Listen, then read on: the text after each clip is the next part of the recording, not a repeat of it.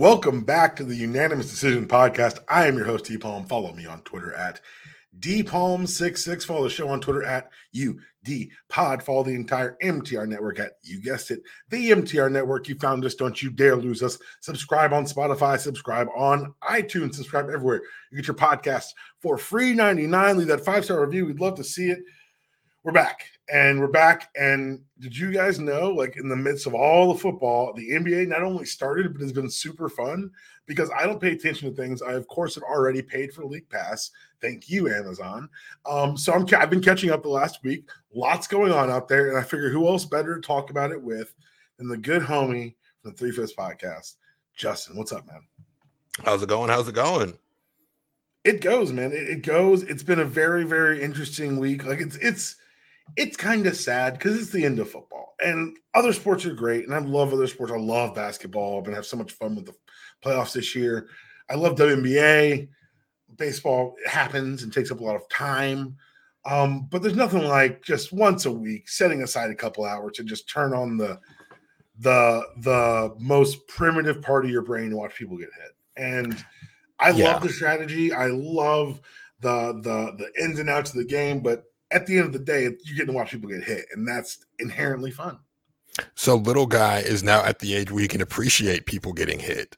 Like before, it was football is fun because they score touchdowns and do funny dances. Mm-hmm. He's now at the age where he saw he saw Fred Warner decleat somebody, and he said, "Oh!" And I was like, "Huh? Oh, it is time." I, there's been a lot of football in Matthew's five months.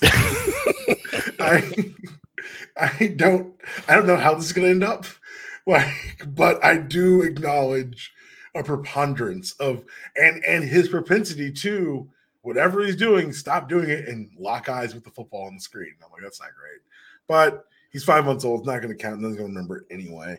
Um, I'm glad you're here, man. I do want to talk to you about a lot of things.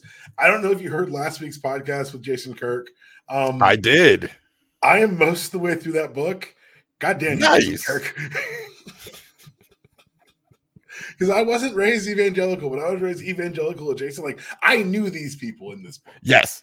Okay. So kindergarten, first and second grade, I went to a Catholic private school. So that book unlocked a lot of memories that I didn't realize. I, I don't want to say repressed. I just want to say forgot. You, you, I'd forgotten. They they remained uninvestigated because they were not for they didn't they didn't stick. None of it stuck. So none of it like molded. Maybe it did, but not in a way that's obvious. So like you're able to kind of just push it back. But when you read the book, you're like, oh, right, oh, yeah. it's a lot of that. Um, I recommend it to everyone. It's a fantastic book. Again, if you have tickets to the reading or the show in Atlanta, I'm going to be doing a reading as one of the Caleb's. Um, if you didn't get tickets, the tickets sold out so fast because it's a very big niche podcast. Um, let's get to the topics of the day. First things first, the NCAA has decided to uh, try to enforce some level of NIL law. I don't. There's a parable about a horse in a barn, but Justin, is fighting Tennessee as an institution going to work out for them? No, no, it is not. And they couldn't have picked a worse school to go after. Now I'm going to tell you why. Like, no, uh, audience, you're probably thinking, oh, they could have gone after Alabama. They could have gone after Clemson. What makes Tennessee so bad about this? Because they literally have nothing else to do. They have not, that's what I need. I was trying to explain this. I was like, you don't understand. Like, Tennessee has a law school.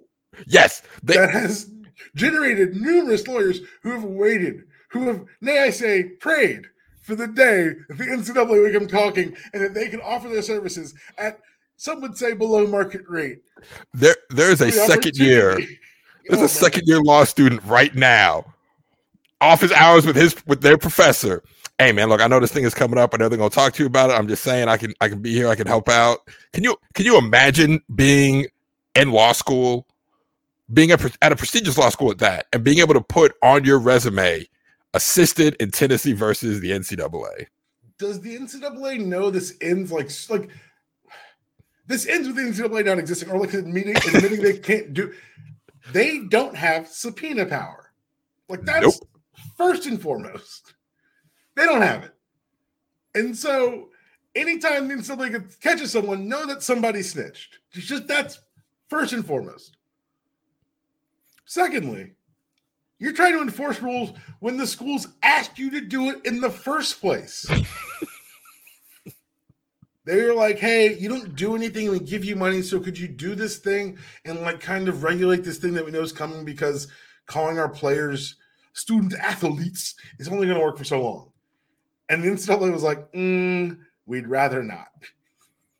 We'd rather not. And now, this other story, which I forgot to write down, the SEC and Big Ten are forming a panel to discuss the good, the things that should happen for the good of the sport. And I'm like, hey guys, I really need someone to explain to me what the NCAA does. They put on a fine tournament in March. That's what they do. They do run that thing, so don't they? Uh, until ESPN pries it from their cold dead hands, because and dead they could be soon. Like legitimately, when the SEC and the Big Ten are like, no, no, no, we'll just figure it out ourselves.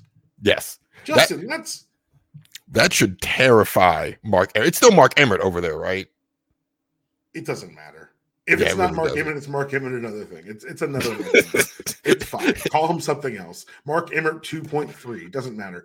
Because this ends with the Big Ten and SEC taking their balls and leaving. Yes. Yes, it does. From them and looking the- up and saying, oh, we don't need you, even in an administrative capacity anymore. We can negotiate TV deals ourselves. We've done it. we have done it. Hey, here's a fun game. Go find me an NCAA logo at the uh any of the playoff games. Ooh, you cannot. You can't because they don't do the playoff. They have nothing to do with the playoff. And in an atmosphere where, let's say, um, we know certain punishments are coming from a team that may or may not have won a national title this year. We know for a fact because Jim Harbaugh wrote it in his maybe wannabe give me leverage against San, not San Diego, LA uh, contract offer from Michigan that leaked because they wanted to humiliate him.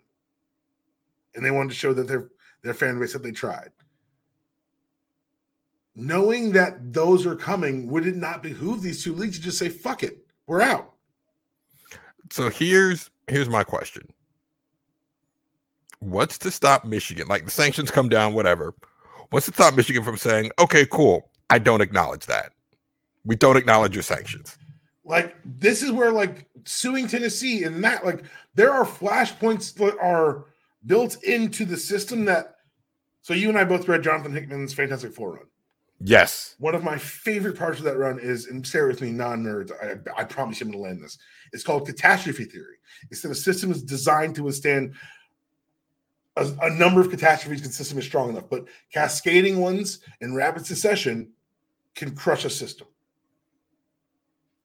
These two, plus the recent ruling from yesterday with the NLRB determining that Dartmouth basketball players are employees, individually, these stories are nothing. Individually, stories are something, but the Northwestern case got further than the Dartmouth case did, has gotten so far. But these three events happening in rapid succession, Justin, could we see a system level catastrophe that it can't withstand? Yes, no, it's coming, and it will come on the heels of that panel. Because like it, it, it's happening now. Like all these, all these little things. The only thing that the NCAA had going for it was the schools bought into the idea that they needed them for something. But now the one thing that they needed the NCAA to do, which was save them from the boosters that wanted to throw a bunch of money at kids, now that they can't even do that anymore, it's like, well, why do I need you? Because you couldn't even stop the you couldn't stop the boosters from giving kids money. The boosters are now giving kids money. You had one job. Literally one job. Keep the kids broke. Because when they had money, they had options. And what did you do? You fucked it up. One job. Now, if the NCAA were proactive instead of reactive, they would have seen the horizon coming and they would have negotiated with all the schools to institute a sort of salary cap. It wasn't a horizon, motherfucker. They begged the NCAA to do. They were like, "Please do your job." Rules. They were like, "We're too busy counting money to build rules. Handle it yourselves, you fools."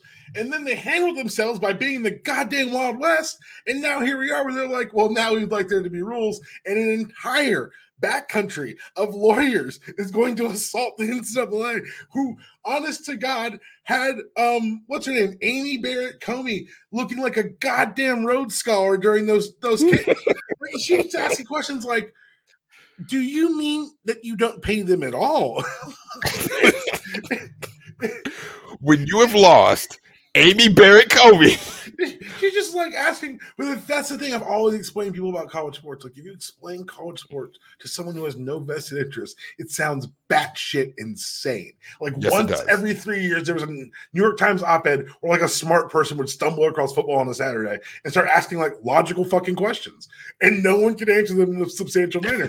and so now it's gotten to the point where it's like, oh, this isn't a once every three year article now. This is the front page of blogs and players who have social media accounts and players who are making money, which, if anything, it's not replacement for paying the players. It is not actual compensation for their efforts. What it is, is an object study on stolen value from players who had, who should have had that same opportunity. Right. People say, "Oh, that's not fair." The entire Utah team is getting trucks or some shit. Guess what, kids? Without a backup right guard, you don't have a fucking football team. You don't have Saturdays. Every player who generates income for their university should be enumerated, and it should not fall to Booster to do so. That TV money that they're angling to get by creating two super goddamn conferences that only exists if you have a backup slot corner at Vanderbilt. I want everyone to understand that this is bigger than the idea that kids could get money. Motherfucker, they should. Because the product you are watching does not function without them and we're going to go right to the next topic because I'm going to leave the gridiron and go to the indoor gyms because I want to talk about women's college basketball. The only college basketball text I've gotten this year has been motherfucker LSU and South Carolina are going at it. Turn on your TV. And guess what? They were not talking about no men's game. No. And I've I think I've said this on here before. What the men's game lost when the NBA did the one and done rule the women's game preserved. So, like when you're rooting for these teams, you have time to get attached. We got to know Angel Reese. We got to know Caitlin Clark. We got four years of Aliyah Boston. Like we get to know these kids. We get attached to them. We get attached to these programs. The coaches are stars, and they're not just faceless suits trying to run a program. Hi, Gino.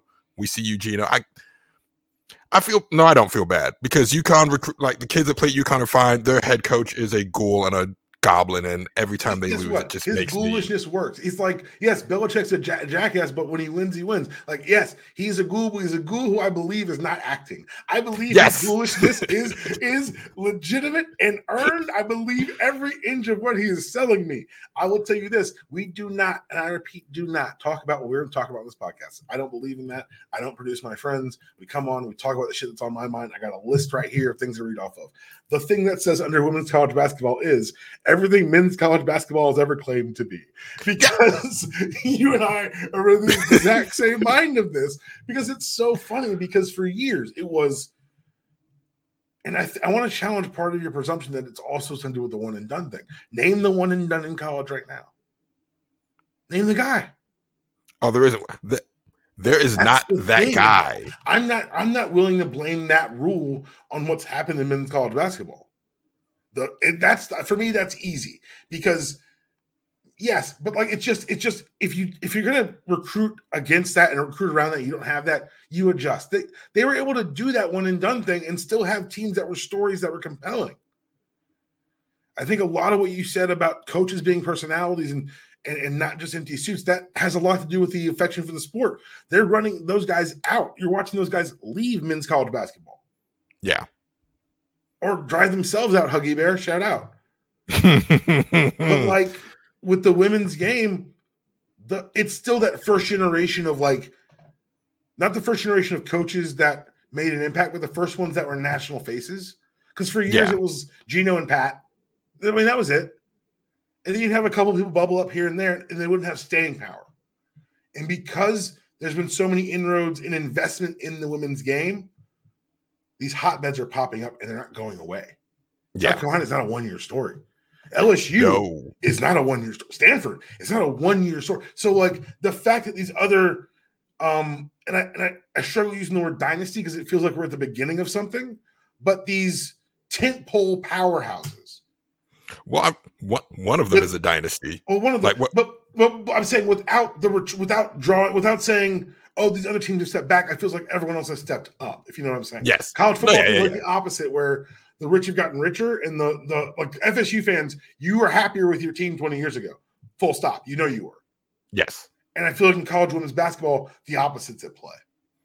Yeah. The the talent gap, because like when you talk college sports, it's largely a talent gap issue.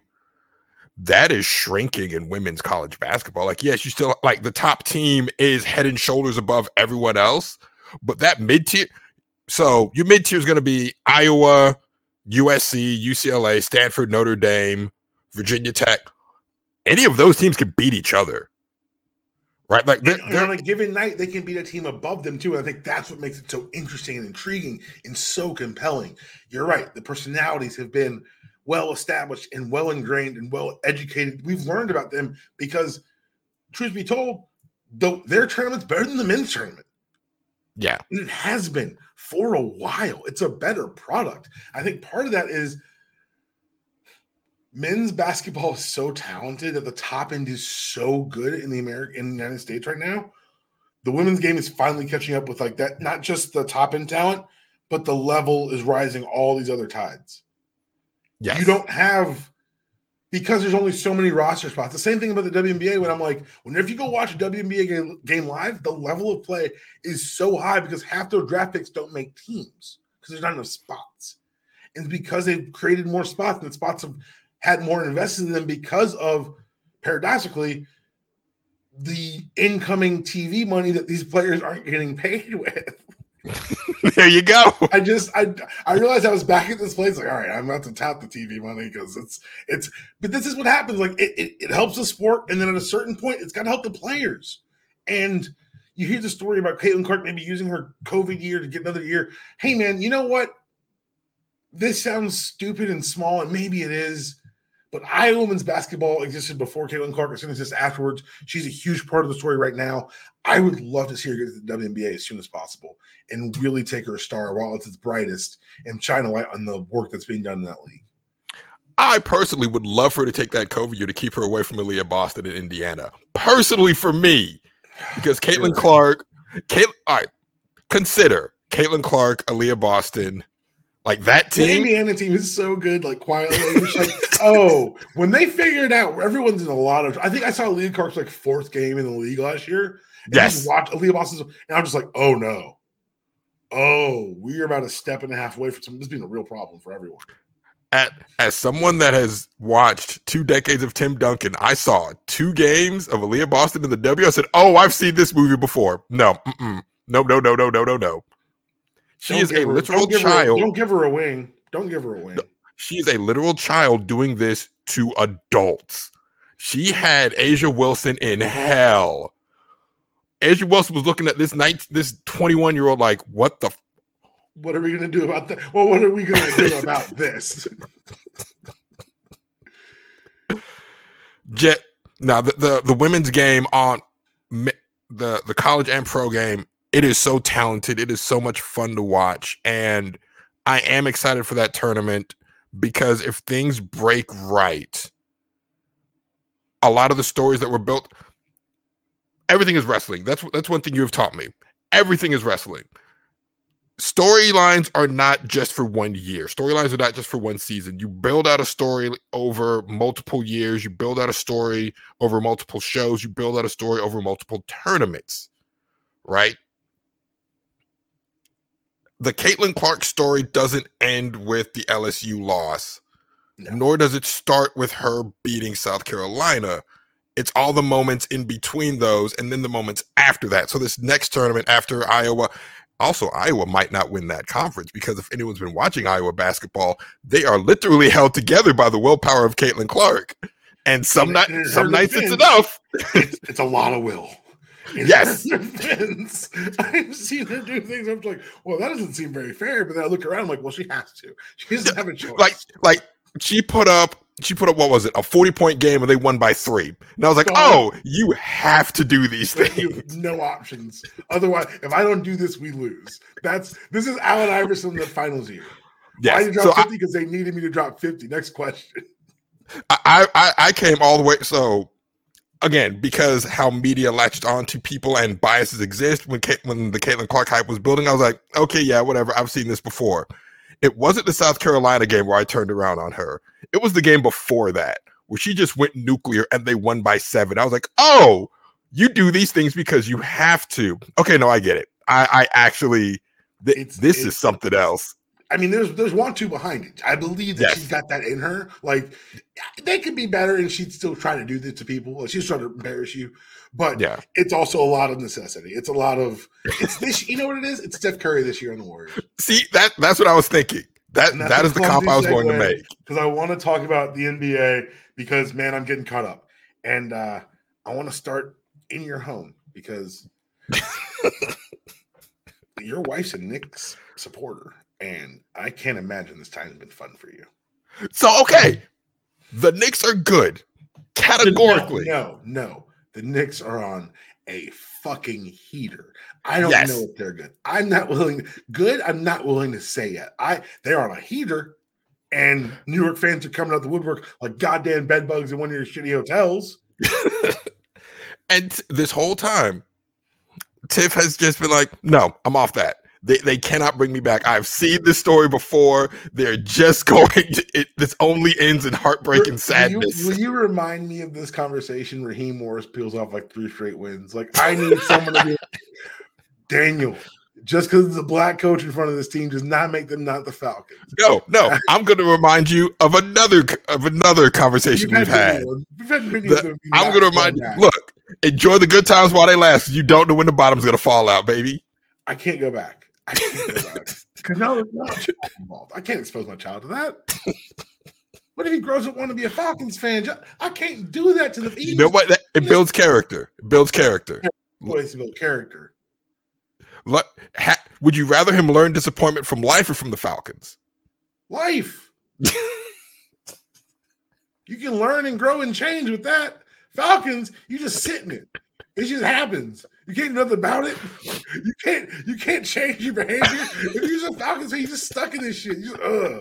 Again, today is the anniversary of 28 to 3, motherfucker. Like, ooh. Oh my, my son uh. never, never not in this house. I'll look, he can be love he wants to love, he wants to do. I support my son. Not no Falcons fan, not in this house, not on my watch. Sleep in the streets. So this next yeah. Thing, yes. Your wife is I'm glad she's inoculated. I'm glad she's standing strong. Do you believe before I ask the question I've written down, you and I have you've done you know I've done this for a while. We, we're sports fans. That coach, he is who he is.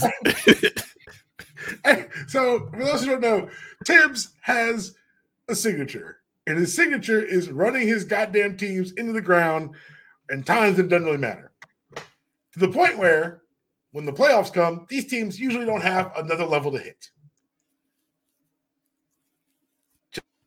Justin, have you found a team he can't burn out? And he's he's taking that as a challenge. he is taking that as a challenge. No, there isn't one. Point to your young. You're probably thinking, oh, the Oklahoma City Thunder. They're young. He can't burn them out. Example given: Derrick Rose with the Chicago Bulls. He'll he will find a way. He broke Derrick Rose he knew he was a rapist. Man, that's crazy.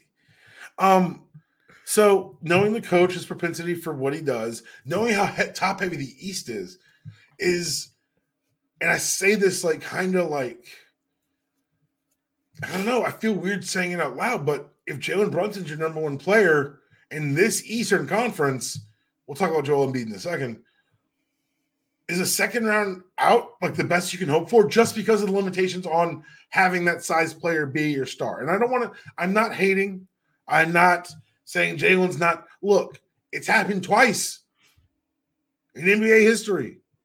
a player of that size, has led a team to a title by himself. It's Zeke, and it's probably la- the last Warriors run. Yeah. That's it. Iverson got there with Mutombo, Eric Rose, and Aaron McKie. And then And- he got stepped and he- on.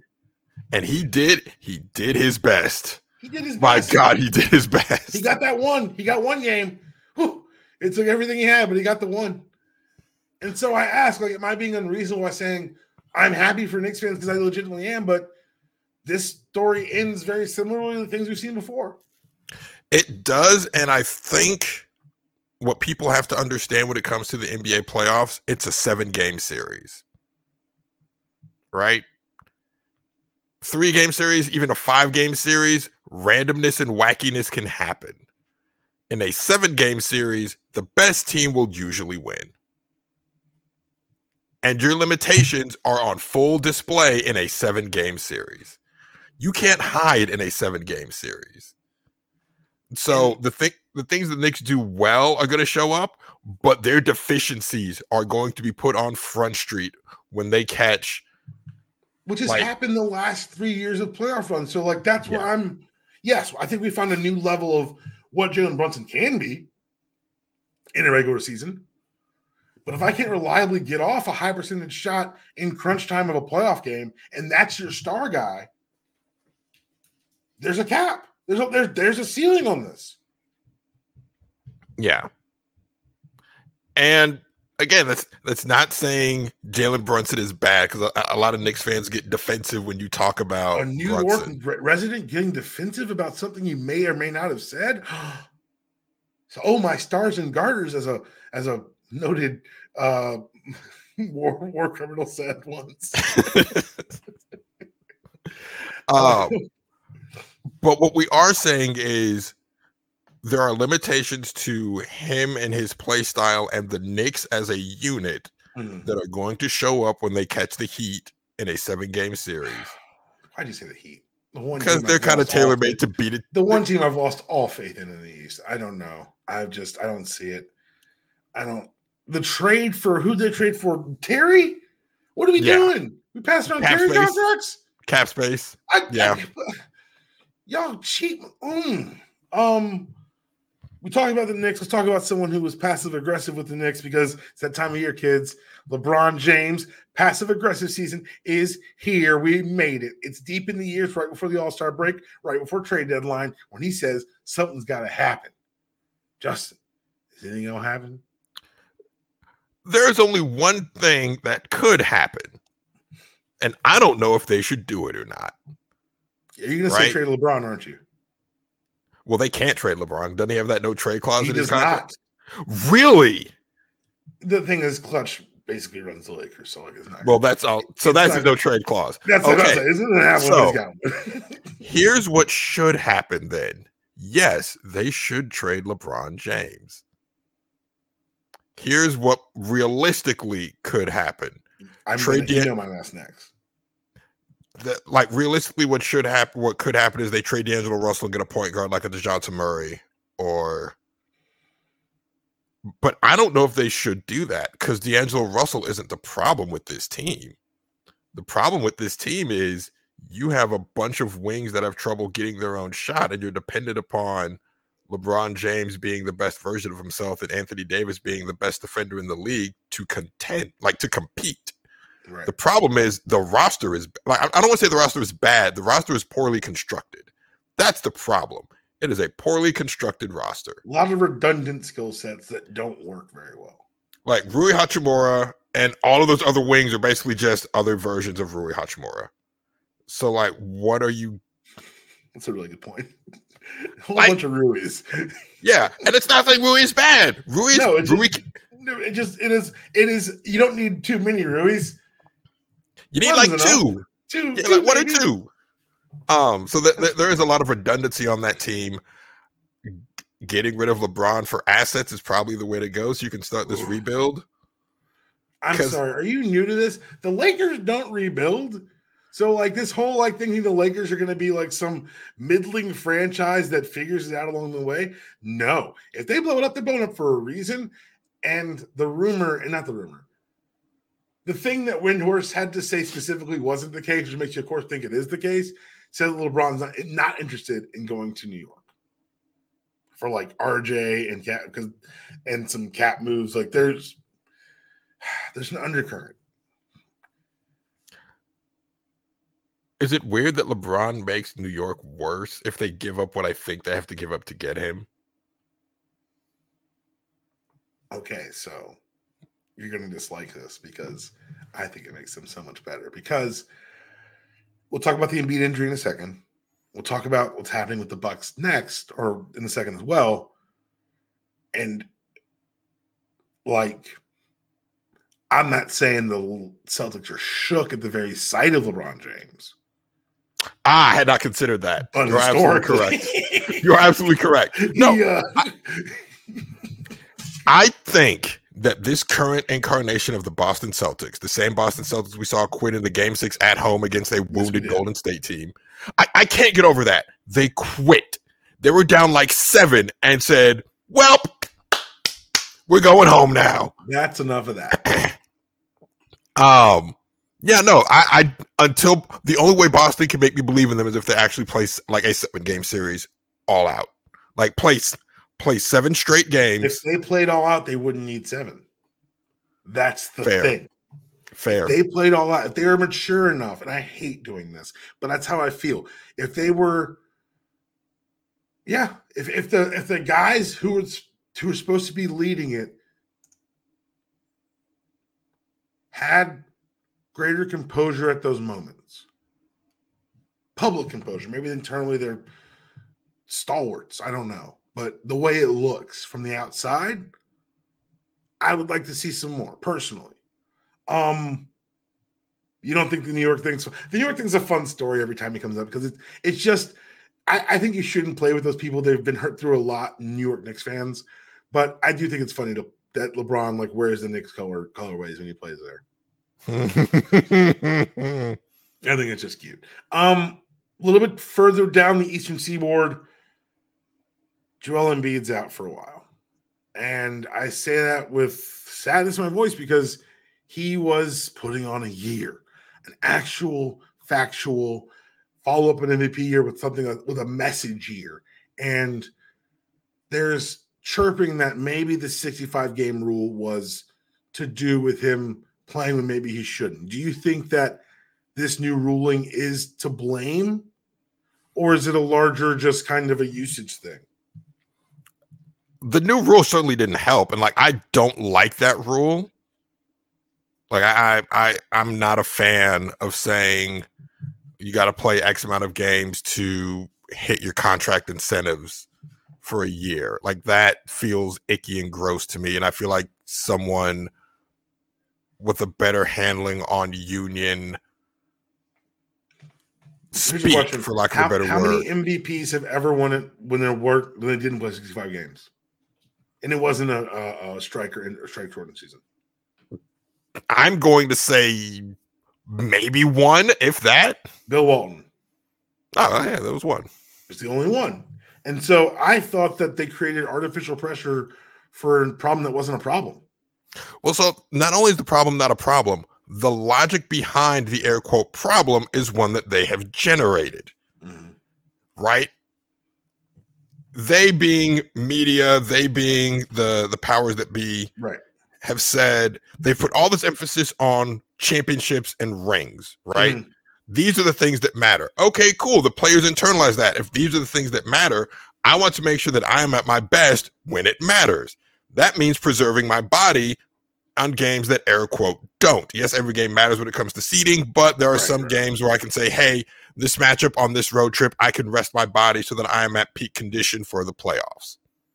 Right. I think that's super important because people need to realize these guys aren't just like, I don't feel like playing that. It's a calculated decision to bank rest so that when the playoffs come, you don't fall apart and you are capable to do what your team needs you to do in those crunch times.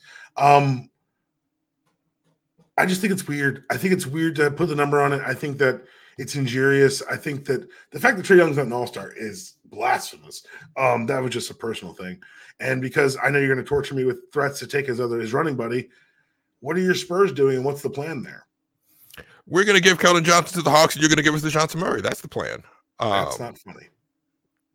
I'm not joking. I know. so okay, the the real reason for what the Spurs are doing this year is a let's figure out how everybody plays and exists together year. You saw that with the point Sochan experiment where we said, hey, let's see if Jeremy Sochan can play point guard. If he can, cool, we've got another Boris Diaw. If he can't, eh, what if we really lost because we weren't going to truly compete in the playoffs this year? The Spurs have this problem because their four best players cannot exist on the court at the same time. They just can't. Jeremy Sochan, Keldon Johnson, Devin Vassell, and Victor Wembanyama cannot exist on the court at the same time together. I saw it happen once. I actually saw it happen live. We went to see the Wizards game, and they were all out there together. It is so bad spacing wise. I was like, okay, like I in my head intellectually, I understood they all couldn't exist together. Then I saw it happen, and I said, oh yeah, no, this is actually awful. This is actively bad. so we have to we have to figure out either how to change one of their skill sets so that they can exist, or get one of them. And it looks like Keldon's comfortable coming off the bench, which is great. Um, but the real answer, I think, is going to end up we're going to end up shipping off Keldon for assets to get like a veteran. I don't think we take another year trying to figure out the young guys. I think this this year is to figure out the young guys year, and then off season bring in veterans. If we don't bring in Dejounte Murray, um, then we'll see what happens in free agency. I don't think when we get that number one pick again that we're actually going to use it. I don't care what everyone says about that kid in France. We're not spending that. We're going to ship that off for assets and try to get a veteran. Um, mainly because we just got done talking about redundancies. He's another Sochan. We we would have three at that point. too many. It's too many. It's one too many. Um, can you make me believe in the Clippers quickly? Because I don't. Because nope. I, like I said, at 39, I won't take it back. I was wrong earlier. They've been to one conference finals when? in my lifetime, 2021. Them and the Suns.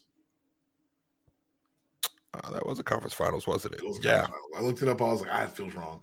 Yes, they've been to one. They've never won one. Um, so still don't believe. Um, part of the reason I don't believe is like generational. Like I've been here long enough to watch them fail and also because I feel like once Doc Rivers is on you, like it's on you. You can't really get it off, which makes you wonder, like, like the Bucks were mad they lost in the first round last year. Is the plan to go one more round every year? Because I don't think Doc can make it to a conference finals even with that team. So my issue with the Clippers is what it has been since Kawhi got there. They have no big. I'm sorry, Zubac is their big. That's not a formula for bigs. I'm sorry, Joshua Primo was on this team. Anyways, mm. that wow, that's a discussion for another day. Anyways, they have no big. That matters in the playoffs. It just does, especially when you're in a conference with Nikola Jokic. That's a good point. Like yes, Kawhi's playing lights out. Yes, the Clippers look incredible. They look amazing. Again, seven game series. Your weaknesses are on full display, and some weaknesses you just can't overcompensate for. Like the Suns' weakness of being top heavy and old. That's really going to be on display in a seven game series. Did you know that that Big Three's played more games together than uh, the Nets Big Three ever did? You're lying. I am not. Oh my god. That's perfect. I am not lying. That is perfect. I uh I regret to inform us all. what a disaster. That we were all super right about the Nets thing. what an like, abject all disaster. Jokes, all the jokes you guys made in group chats and all the things you said, well, you know, this probably won't work out, but man, it'd be funny if it didn't. No, we were all right. It didn't, and it didn't in like some of the most spectacular fashion. Ben Simmons is still trying to like, I don't know, Ben Simmons is still a thing. This is ridiculous. Um, let's get out of the NBA because otherwise I'm going to sit here and tell Doc Rivers jokes. Like the fact that his ex players call him Glenn on podcasts. That tells you everything you need to know. So goddamn funny to me. And the fact that they're doing this to like they thought they were like so they did 14 interviews with uh, Adrian Griffin. They land on him to hire him. Part of it was to appease Giannis. If there's one thing this motherfucker Doc, Doc Glenn's gonna do, it's he's gonna shit on a star player in the public.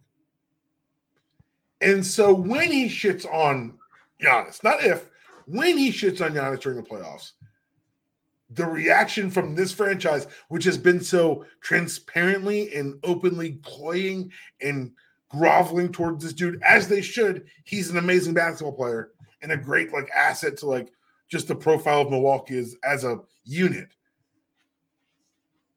That's going to be a problem. And I'm very excited for it. And I want everyone to know that I said it here today on the 5th of February, 2024. Doc Rivers will throw Giannis under a bus. It will go poorly. Yes, and I can't wait for it to happen because it is going to happen. It's going to happen. It always happens. Uh, let's go to the Super Bowl. First part of the Super Bowl coverage of the week. We're going to have Michael Felder on for Felder Fridays in your ear holes at 7:30 in the morning on Friday of the Super Bowl. Uh, very excited to talk about the whole breakdown there with him. But you and I talk football all the time, so I got to know: is it going to be who's going to finish the story here? Are we talking about the Niners returning the Bay to excellence and finally proving that Kyle has a brain inside that head of his? Or do we celebrate resounding dominance? Do we crown Patrick Mahomes as the Michael Jordan of his sport and continue to watch him accumulate accolades and, and trophies? How do you think this all shakes out? I think Christian McCaffrey is Super Bowl MVP with 200 rushing yards because Kyle. I have to believe Kyle Shanahan's not an idiot. I have to believe he's not an idiot, despite all. despite all evidence to the contrary, I have to believe he's not stupid. No one has more to lose in this game than I do. No one has made the block of I'm going to ridicule Kyle Shanahan at every goddamn turn more their personality than me. I can't do no, no. They have to lose this game. Jordan, you, the answer is what you said. Like that's how you do it. Baltimore, you sons of bitches. you had you had one job. you literally built a team to beat Kansas City. I convinced Mike Bobo kicked out Todd Monken. I no one could prove otherwise. uh, if you're not a Georgia fan, that doesn't make any sense to you. Um, but if you are, you are nodding. Um, I th- I gotta say, look, man. I know we say we love parody, we love new things. I love a dominant fucking story. I would love for Patrick Mahomes to destroy this team. I would love for his dad to beat these DUI charges. I would love for Travis Kelce and oh uh, Taylor Swift to kiss in midfield while every angry NFL fan melts down in a pit of their own unrealized potential. I hope all these things happen. I hope the mediocrity of the world eats itself because damn it, I can't have Kyle be smart. Kyle's not smart. His entire thing. So, that's the other thing is that like I told this to Felder or oh maybe I said it to uh, Jason. My thing is about institutional knowledge. When things get tight, when things get hard, who knows what it's like to be there? We've watched Kyle's brain break at that point, every other point of his life, except for the last two weeks, because their brains broke first. If it becomes a game of chicken and who's going to blink, motherfucker, Kyle's going to blink. Andy Reid's barely awake. so here's my thing. I am not saying Kyle Shanahan is a smart man. Good. I'm just saying he he should look at objectively the worst pass their worst rush defense in the playoffs and say, "Oh, I have Christian McCaffrey. I have a pretty decent offensive line. Yeah, we're just gonna hand this ball off." If I learned one thing last week, being down seven nothing to Patrick Mahomes st- stokes a fear in you that you cannot describe because those are not the actions of a man who was secure. Those are the actions of a fearful man. Giving that boy only six carries, I'm furious. Um, last topic. It's broken through. God damn it! I hate it when wrestling breaks contain. I do. I do it's like, well, what is happening? I get all these weird texts and, Instagram things sent to me from like ESPN covering The Rock and Cody taking Cody not finishing the story. Ask your question so I can set this up, so I can describe what's going on. Okay, I'm going to set this up a little bit. Last weekend, my little guy wanted to watch the Royal Rumble. So I sat down with him and watched the Royal Rumble. Oh, he he he absolutely lost it. Bianca Belair, Jay just lifting those two women up. Jay tossing Nia Jax. Oh, we, we had a great time. Um, yep, that's him in the background right there. Um, so I'm now invested, right? I, I, saw that with him. I see the storylines. Bayley, I was like, oh, you also have Bayley. Awesome. Oh, you letting Bayley go to WrestleMania. I am invested. I saw yeah, Bayley yeah. Disrupt damage control. I was like, yes, I am in on this story. Also, another thing WWE does it's great that you bring up when you talk about comic books, everybody's comic book is somebody's first comic book. I was able to jump into that storyline at its climax and know exactly what had been happening. What I'm telling people to watch, like I watch Week to Week and I don't like it as much. I go, imagine everything you're watching is part. Of, it's all be happening to build the kick-ass promo video. That's only the only thing you're watching is to build the promo video before the match. Well, hey, I jumped into the promo video and I loved it. There you go. So I, I saw what they were building up to. Again, just because of my knowledge of how the game is the game, I see what they're building up to.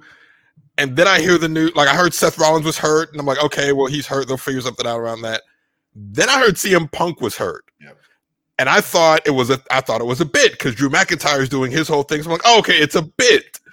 And and then I'm like, oh no, he's actually hurt. Like he might not wrestle this year, hurt. Like, oh. Oh, he's out till September. He, he's he's out till the Survivor Series. It's a it's, okay. He tore his bicep. That's bad. Yeah, I'm about to say he he tore something. That's yeah. serious. So I'm like, okay, well, you know, uh, they've got people on roster. They can shuffle some things around. You know, uh, Damian Priest got that money in the bank thing. They, they'll figure something out, I'm sure.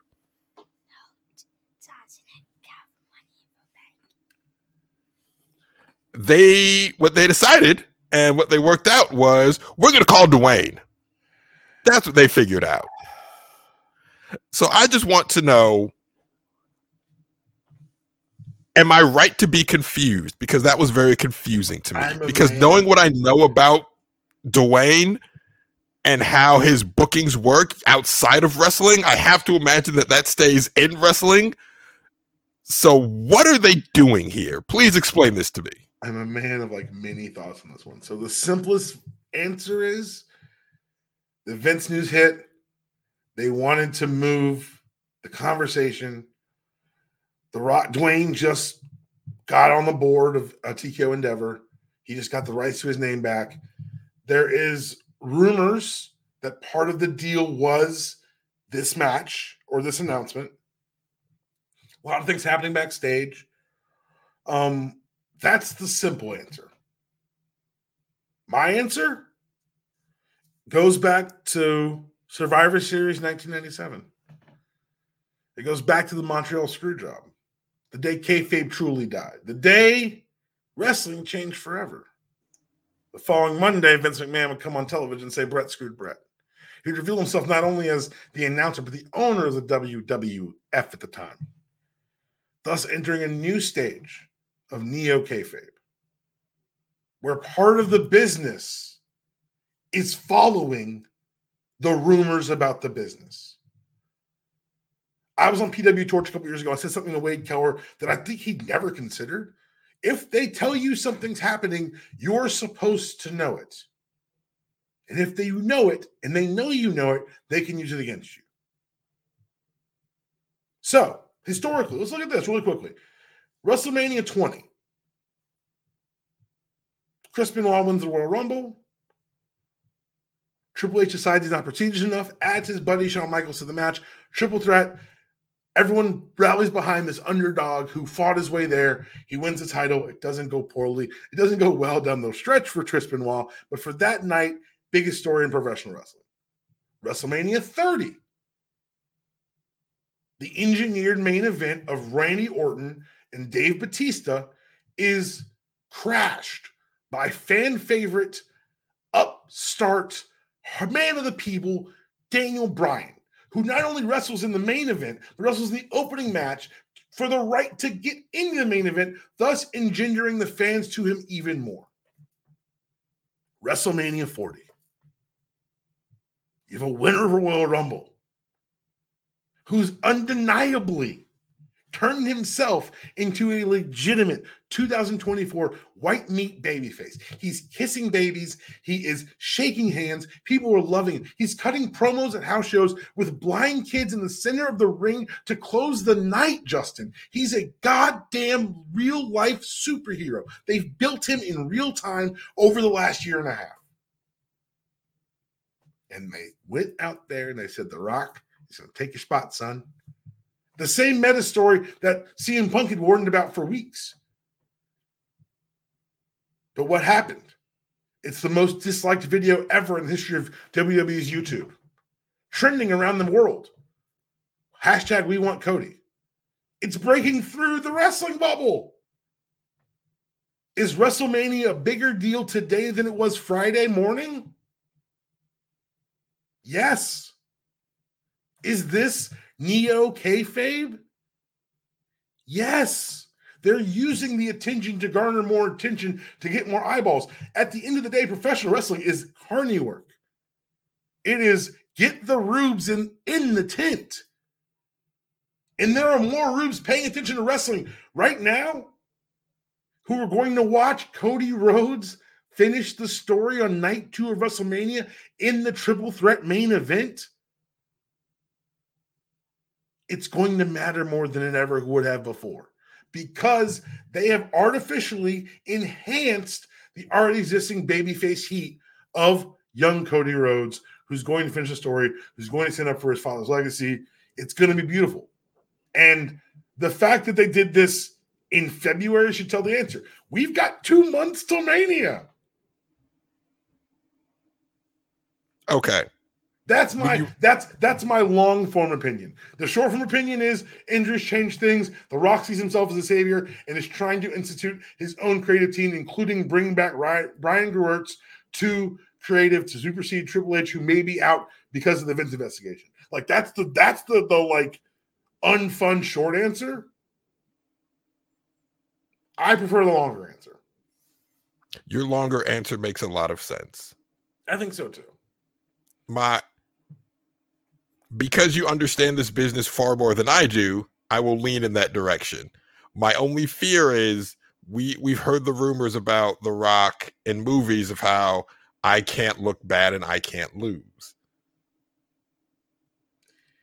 I don't think again, this is me thinking about The Rock from 15 years ago.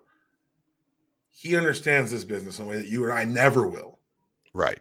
He's third generation. Is it probably an ego play to say, oh, I'm to come in and take the belt? Yeah. But would also say that as Endeavor TKO begins its first true fiscal year as a joint entity, to have them a board member holding the title, like there are I, there are legitimate business upsides to that too. And so I'm not to pretend like my way is the only way. I just think that my way speaks more to what I hope the storytelling concerns of the institution are. And even saying that out loud makes me sound stupid. So who knows? Well, no, that that saying that out loud makes a lot of sense to someone that is just jumping on for the ride because it as someone that enjoys fiction that is a narrative loop right that that is a narrative loop for the story of cody rhodes it's comic books brother it never yeah. ends the illusion of change oh speaking of the illusion of change i um i just finished act two of spider-man Speaking of the illusion of change, of the game, I think yes. So like after this, I'm gonna I'm just gonna finish it because I like I'm I'm at the I'm at that point. I'm just like, yeah, I just gotta finish this now. It, it's we'll talk later. That's a whole other yeah. podcast. But before yeah. we get out of here, Justin, tell everyone where they can find you. You can find me on Twitter at Ljay90. You can find Three Fifths Podcast wherever you get your podcasts. You can find me on ADD Space on occasion. You can find me here on occasion. And yeah, that's it. Thanks for having me, man. I appreciate it. Thanks for coming on. Uh, again, we're gonna have Felder back on on Friday for Felder Fridays to give us our second part of our Super Bowl preview. You got a taste of it here today. That was your show. There is no outro. See you guys later this week.